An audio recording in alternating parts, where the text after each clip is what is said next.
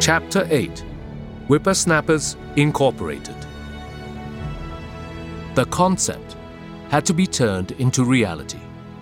It was done pragmatically and expeditiously. There was no inauguration ceremony, no fanfare to mark the birth of the new company. The company's first managing director began his tenure with only a desk and an unusable telephone. He had no staff, not so much as a secretary.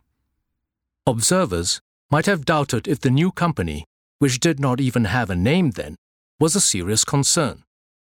Events would prove these doubts to be unfounded. How GIC became a going concern is a story of initiative, resourcefulness, and sense of duty.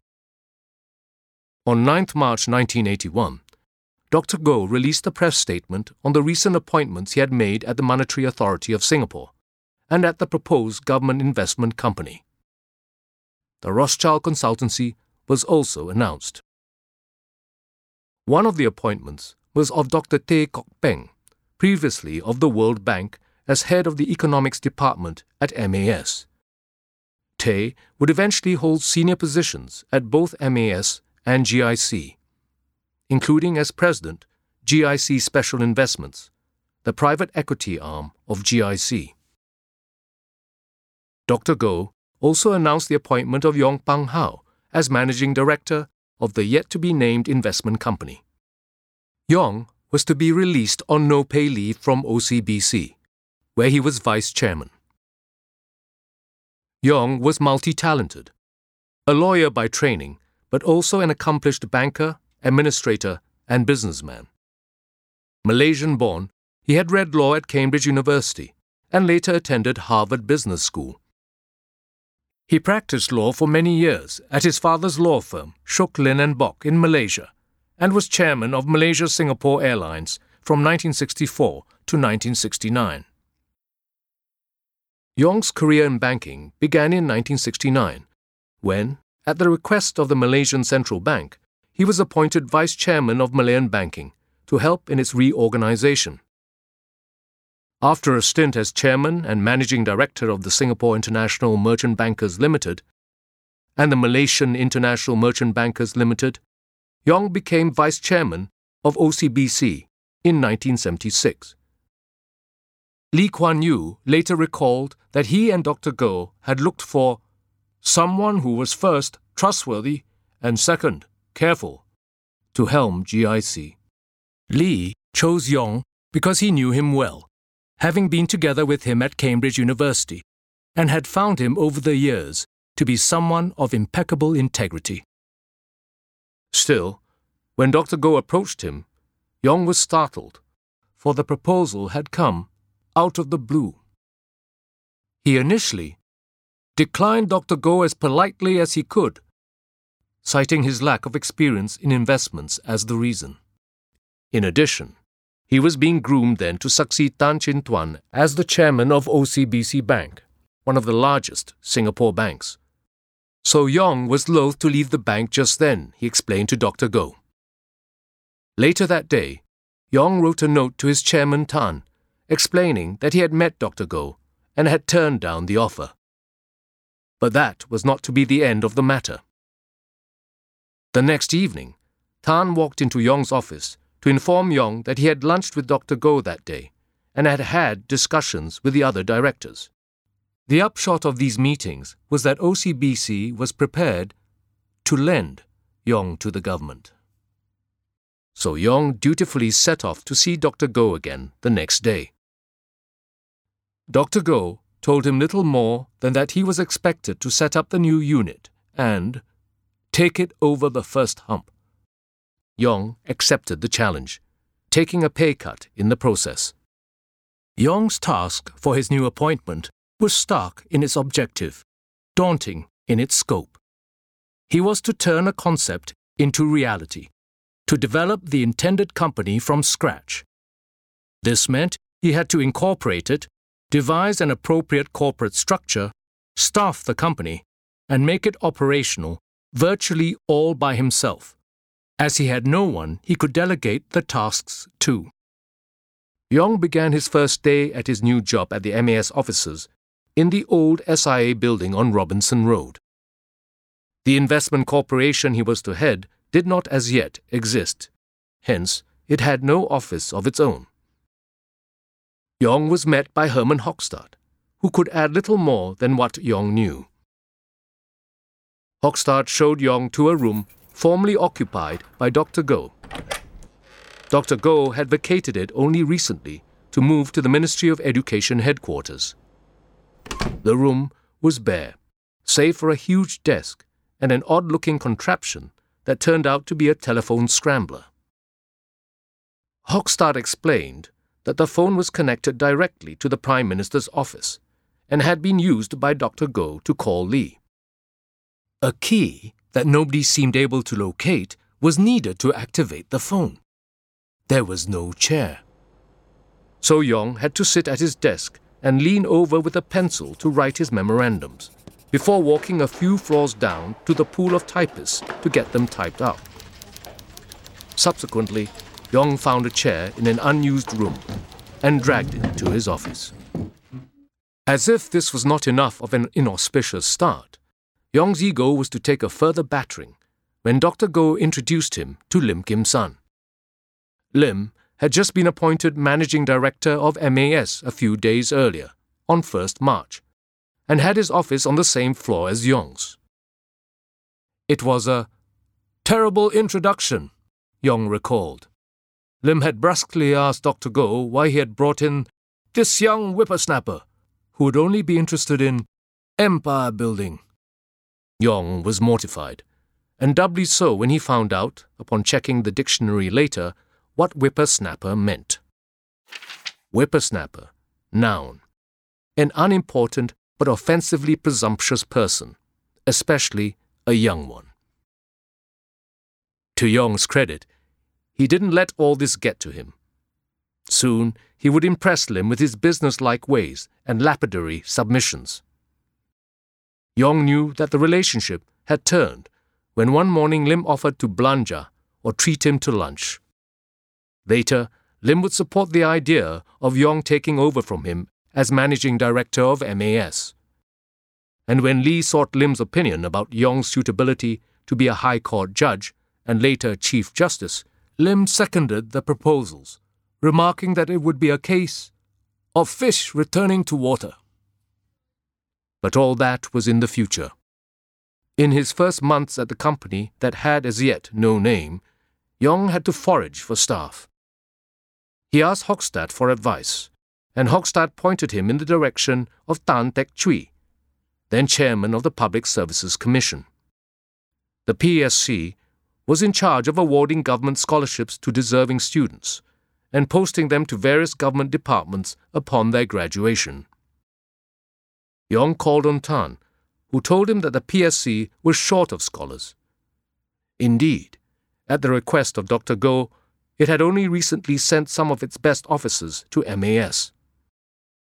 Nevertheless, Tan did manage to secure one fresh graduate for Yong. Yong also inquired about getting a secretary for himself. Strangely, he was told that the government had no provision for a secretary for his position. Yong eventually brought over his secretary at OCBC. Together, they then cleaned up the room, bought some furniture, arranged for a telephone, typewriters, shredding machine, copying machine, and so on, and we got started. In recruiting staff, Yong sought fresh graduates with outstanding academic records from the best universities. He did not mind their inexperience in fund management, but felt they would be an investment for the long term. Yong also invited serving MAS officers to apply. One of the first of these to be selected was R.J. Seigel, whose initial portfolio was Japanese equities. Seigel would rise through the ranks to become GIC's Director of the Equities Department and subsequently Director of Investment Policy and Strategy. Yong also posted advertisements in the local and foreign press and succeeded in attracting a handful of capable young people, willing to chance what was then still the relatively unknown field of investment management. There was another fundamental issue that had to be resolved urgently the form the proposed company should take. Dr. Goh had asked Yong to consider the matter and make recommendations. Yong's knowledge of the law and his banking experience came in handy here. He suggested that the new entity be incorporated as a private limited company, wholly owned by the government and which would manage, but not own, the foreign reserves under its charge.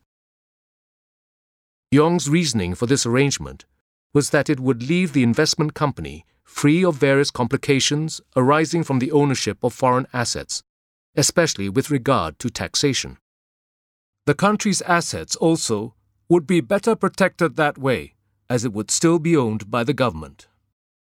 As Yong put it, structuring the new company as a management company was the simplest arrangement. It turned out to be the correct arrangement. Had GIC owned its assets, we would have been caught in all sorts of difficulties. Dr. Goh asked about the legal structure that would provide for the government's ownership of the company. Yong said the solution lay in a legal concept known as corporation sole. Corporation sole allowed for the creation of a legal entity of a public office, which would be independent of the individual occupying that office. Thus, the office of the Minister of Finance, for example, could be the Minister for Finance Incorporated, which would be the owner of the investment company. This entity would retain its legal power regardless of who the Minister of Finance was. Lee and Dr. Goh accepted Yong's recommendations. Yong also recommended that the new company begin with a small staff. The MAS had efficient administrative and corporate services divisions. The new company could piggyback on MAS for these services, including accounting, auditing, and personnel management, rather than develop them on its own. It could also continue to operate out of the MAS premises.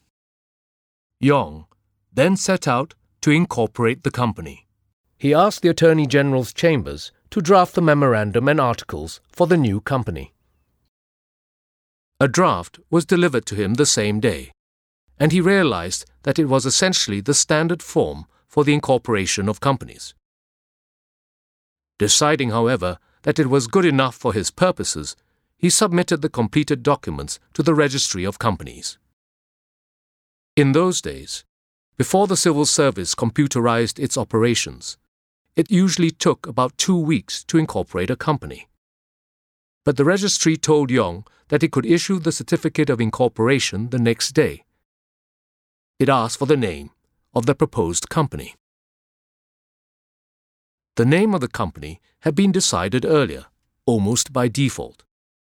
Dr. Goh had always referred to the proposed company as the outfit or unit, while the press had called it the Government Investment Corporation.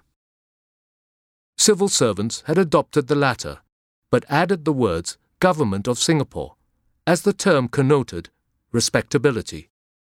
After all, international credit agencies had given Singapore a AAA credit rating, citing its large reserves and the government's provident fiscal policies as the reasons. Taking advantage of that brand, it was decided, more or less tacitly, to call the new outfit the Government of Singapore Investment Corporation Private Limited. It was duly incorporated as such on 22 May 1981. While external parties would and did use a variety of abbreviations for the company, one was GOSIC, the abbreviation used within the establishment from the beginning, and the version now accepted was GIC. GIC was established on the proposition that the country's reserves should be managed by an indigenous national entity rather than by external fund managers. Lee and Dr. Goh would have it no other way. For them, leaving the management of the country's money to others meant a good chance that they would enrich themselves instead of the country. However, both Lee and Dr. Goh knew that there was limited local expertise in fund management, and that, willy nilly, GIC would have to obtain a nucleus of experienced portfolio managers to jumpstart the new company. Yong recognized that GIC would not be able to find experienced professional managers in Singapore to satisfy its requirements, and suggested to Dr. Goh that their search for talent be extended to London and New York. Dr. Goh agreed, and executive search firms were hired to identify suitable candidates overseas. Dr. Goh and Yong then flew to London to interview the shortlisted candidates. London, however, proved fruitless. The problem was not the quality of the candidates, but their generous superannuation plans. They had to give as much as six months' notice to their current employers to avoid forfeiting those benefits. Yong was unwilling to wait that long to get GIC started. The next stop was New York, to which Yong went alone. Unexpectedly informing Yong that he had to return to Singapore, Dr. Goh asked him to do the New York interviews himself and have them taped. Yong was then to submit a summary of his recommendations and the taped interviews to Dr. Goh. Yong did find American fund managers prepared to work overseas at short notice, in some cases, within a week. Yong informed his interviewees that if they were shortlisted, they would be required to fly to Singapore to be interviewed by Lee himself. This was a sine qua non. Lee would personally interview all senior appointments to GIC. Lee had also asked that the wives accompany the candidates to Singapore, reasoning that the fund managers would not stay long in Singapore if their wives were unhappy with living conditions in the country. The upshot of Yong's New York expedition was the selection of three American fund managers. They were Douglas Salmond, Leo Bailey, and Theodore Gerhardt. Each was a specialist in an investment field that the GIC board had wanted GIC to begin with. Salmond was from the College Retirement Equities Fund, which, with its sister company, the Teachers Insurance Annuities Fund Association, was one of the largest institutional fund management companies in the United States. He was an expert on Japanese equities. Bailey, also from the College Retirement Equities Fund, was an authority on U.S. equities. And Gerhardt, from the Prudential Insurance Company of America, was a U.S. real estate investment maven. All three would arrive in Singapore by the last quarter of 1981, by which time GIC had established three investment units Japanese equities, U.S. equities, and real estate, the last focusing on U.S. property markets. The three Americans proved to be exceptional mentors, evidence indeed that Yong was a good spotter of talent. They were thoroughbreds in their fields, technically competent, with a deep knowledge of their industry and a wide network of contacts. And most importantly, they were committed to developing their respective teams. The rookies under their charge received grounding in the basics of investment, a sense of the rigor required to perform due diligence, and encouragement to form their own conclusions. The impact of each of the Americans varied. Bailey left after a year for a variety of reasons. Salmond stayed through his three year contract, impressing those who worked with him with his knowledge of the Japanese market and his stand that value investing was all about stock selection rather than index investing, which was nothing more than opting for mediocrity, he famously said. And Gerhardt worked for GIC until his retirement in 1989. He resisted investing in U.S. properties up to the mid 1980s, believing that the deluge of Japanese money in the U.S. real estate market had caused U.S. properties to be overvalued. The GIC pioneers who worked with Bailey, Salmond, and Gerhardt, and who are now themselves leaders in their fields, recall their American mentors with gratitude. Among the accolades from them, the Americans were three extraordinary individuals, one said. True professionals, said another. People from whom we learnt a lot. GIC achieved a great deal in the first year of its existence, in a manner that would exemplify the GIC culture that was to emerge. Yong Pung How's unaffected but effective style of management would be the model for future GIC CEOs. That Lee Kuan Yew made it a point to interview all senior candidates signaled the attentiveness that would be given to the recruitment of high caliber people. And the willingness to seek expertise worldwide and to learn from others would become second nature to the company.